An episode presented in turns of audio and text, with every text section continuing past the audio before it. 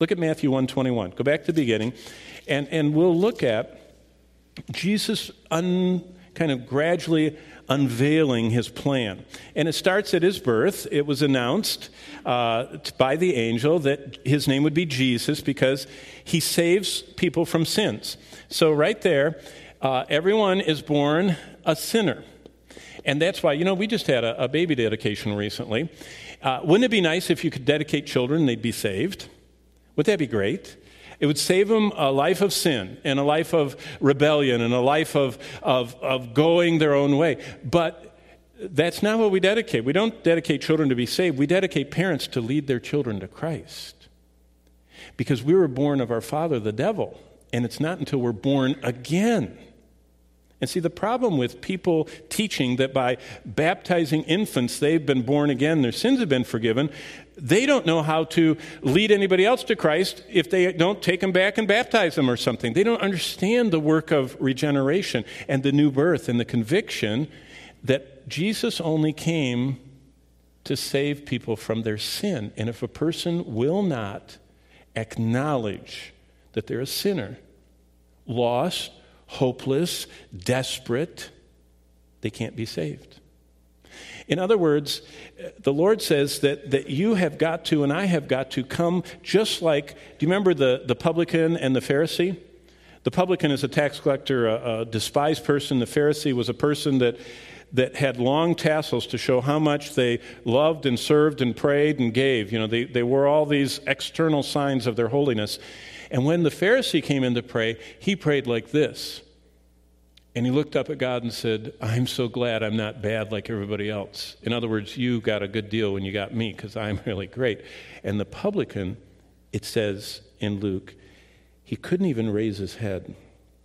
He kept looking down and he couldn't even look up. But what he said is, God, be merciful to me. And by the way, there's an article in the Greek language. It isn't a sinner, it's the sinner. He said, I'm the worst sinner I know in the universe, and I need your mercy. And you know what Jesus said? One of those two people went home justified. The one with that contrite, humble, penitent attitude before God. God looks at our heart, and he hates that Pharisaical, you got a good deal with me. I'm not as bad as all those. And salvation is only for sinners, but look what happens at salvation. Look at verse 23.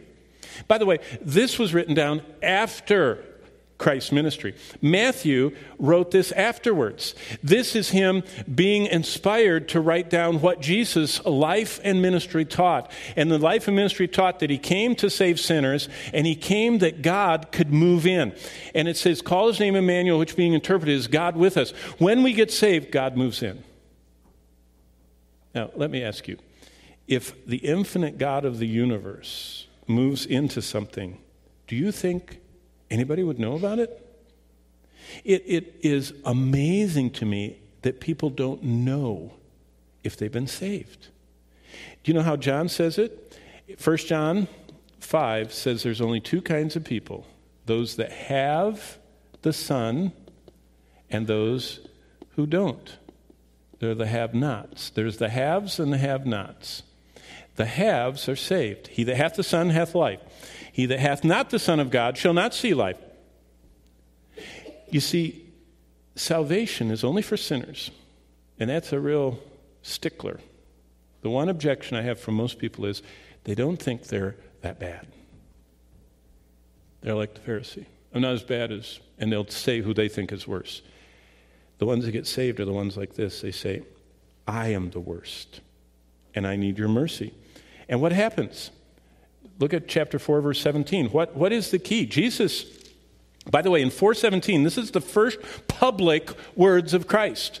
In chapter 3, he talks privately to John the Baptist, kind of like if you've ever been to a baptism up there, the people are talking to me in the tank. You can't hear it. They're talking to me. It's not public. They're saying, boy, this water's cold, and I'm scared to death, and stuff like that. So Jesus talked to John. He says, you've got to baptize me. And John says, I don't want to. But that wasn't public. Then Jesus talked in chapter 4 to the devil, rebuked him. That wasn't public. Nobody was there but Jesus and the devil and the angels watching. But look at 4:17. This is Jesus, for the first time, talking in public. What's the very first thing he said? What was his very first public word? Repent. Boy, that's a rare word nowadays. That's Jesus. And it wasn't once. He began from that time onward. I think that happens to be his theme. Jesus said, you are sinners that I came to save. You need God with you. And the only way you can have God with you is you need to repent. You need to say, everything about me needs to change. And I have to have a change of mind, which will lead me to a complete change of behavior.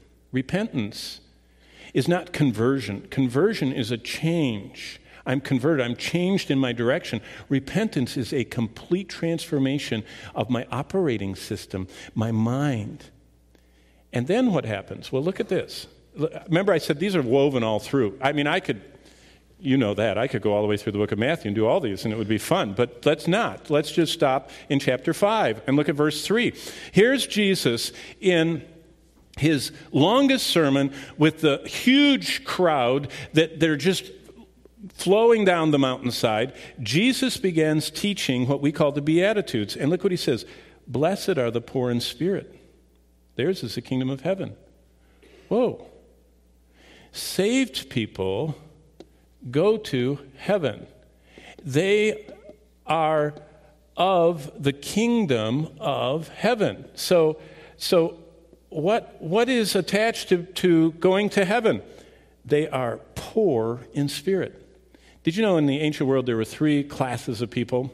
I don't know that we still have so clearly a distinguished class, but there were rich people, and rich people had enough food for several days. Remember, everybody lived from hand to mouth back then because of an agrarian society. So rich people had enough stored that they didn't have to run out and plow or harvest or grind or barter to get enough food for that day. So rich people had any type of storage. Now, there were degrees of rich. Some people had big barns and little barns and no barns and few barns, but there are many degrees of rich. Then there were the poor people. Poor people ate this morning yesterday's food. They ate it this morning. They went out and worked and got enough so that tomorrow morning they would eat yesterday's food. And they just went from day to day. They were day laborer types. Those were the poor. That was primarily Christ's audience. The poor heard him gladly. They were willing to not eat as much that day to hear his word. They were so interested. So there were rich, there were poor. Then there's this one. This actually is the word beggar, the poor in spirit. The third group, rich, many degrees, poor, beggars. These people did not have anything to start their day with. They exhausted everything the day before. They start the day with nothing. Poor people start with something. Beggars have nothing, and until they get something, they have nothing. Jesus said, until you get to the point where you say, I have nothing in my hand to bring for your favor and mercy, I simply cry out to you, have mercy on me. He said, that's the only way into heaven. You can't come proudly as a rich. You can't come squeaking along as a poor person. You've done kind of not as much bad as others. You have to come as a beggar in spirit. This is one of the most beautiful pictures of salvation. And they get the kingdom of God. And what characterizes them? Verse 4, they mourn. They're so aware of their rebellion against God. And verse 5, they are meek. They submit to him. And what does he do to them? Verse 6, they begin to hunger and thirst after his righteousness. And they get filled by him. In verse 7, they change. They become merciful. And God changes them on the inside. They become pure in heart. And all of a sudden, everybody notices in their life, verse 9, that they are a peacemaker. You see, Jesus taught the disciples what it meant to be saved.